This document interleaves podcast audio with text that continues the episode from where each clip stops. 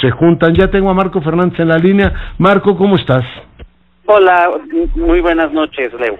Oye, eh, preguntarte, eh, comentaba hace un momento al auditorio antes de que entraras tú que ha habido una serie de inquietudes sobre esta ley nacional de extinción de dominio. Cuéntame tú cómo ves las cosas. Mira, yo creo que las inquietudes tienen razón, porque por un lado uno quisiera pensar que esta ley, eh, como ocurre en otros lugares del mundo que la aplican, si estuviera bien diseñada y además estuviera acompañada de una buena capacitación de la Fiscalía General y de las Fiscalías de los Estados, que son las instituciones que van a utilizar este instrumento para pegarle, en teoría, a las redes de corrupción y a las redes del crimen organizado donde les duele, que es en el dinero, pues eso uno en teoría tendría que estar entusiasta. Sin embargo, cuando uno observa los detalles de la ley, inevitablemente existen muchos motivos de preocupación. Hay varios aspectos jurídicos que son cuestionables. Por un lado, una parte de eh, la constitucionalidad misma de la ley, porque en la reforma que se aprobó en marzo, en la reforma constitucional, al establecerse que este procedimiento era separado de la vía penal, pero era un procedimiento considerado civil, metió en un problema, pues porque entonces todo esto va a ser dirimido por un juez civil, lo cual es incorrecto en el sentido que el derecho civil sirve para dirimir, dirimir perdón, conflictos entre particulares, no entre el Estado y los particulares. La ley trata de corregir esto al establecer que es un procedimiento especial, sí separado de lo penal, aunque muchas de las etapas de sus audiencias y demás, en términos prácticos, sigue el formato de lo penal. Pero una ley, como tú bien sabes, pues no puede corregir los defectos que trae una reforma constitucional.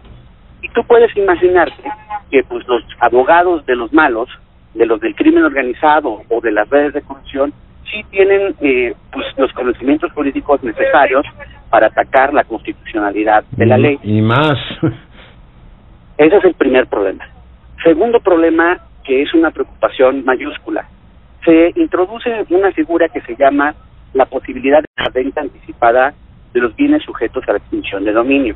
Es decir, si un bien se presume que su origen es ilícito o se está utilizando para delinquir, el Estado puede venderlo antes de que termine el proceso judicial.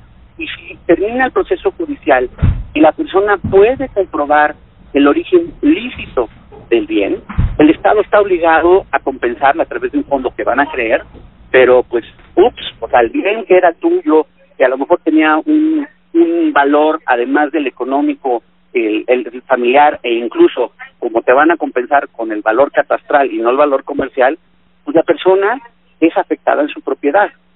Peor aún, con esto se viola el principio de la presunción de inocencia y además se pone sobre la persona que es propietaria del bien sujeta a exclusión de dominio la eh, la, la eh, obligación de mostrar la licitud del bien y no la utilidad de mostrar que el origen del bien es ilícito. Y uno, una cereza al pastel es que como va a ser procedimiento civil, los jueces van a recibir durante los próximos seis meses capacitación para ver cómo aplican la ley de extinción de dominio pero no hay ni siquiera presupuesto contemplado para la extinción de dominio y a diferencia de lo que ocurre en Colombia o en Estados Unidos o en Inglaterra, donde esta figura, los bienes, los recursos que el Estado obtiene a través de la extinción de dominio, los destina para fortalecer las instituciones que prevén y castigan los delitos, aquí se decide que se le va a dar esa decisión al gabinete social para que decida... le hace el presidente, ¿no? le hace el presidente para que decida dónde se van a utilizar los recursos.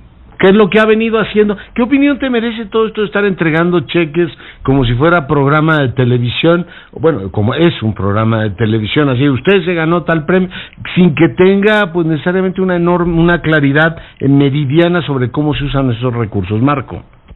Pues con franqueza me parece preocupante yo sé que ahora está en desulfo el exigir la rendición de cuentas y la claridad de la transparencia, pero pues no haga uno cosas buenas que parezcan malas.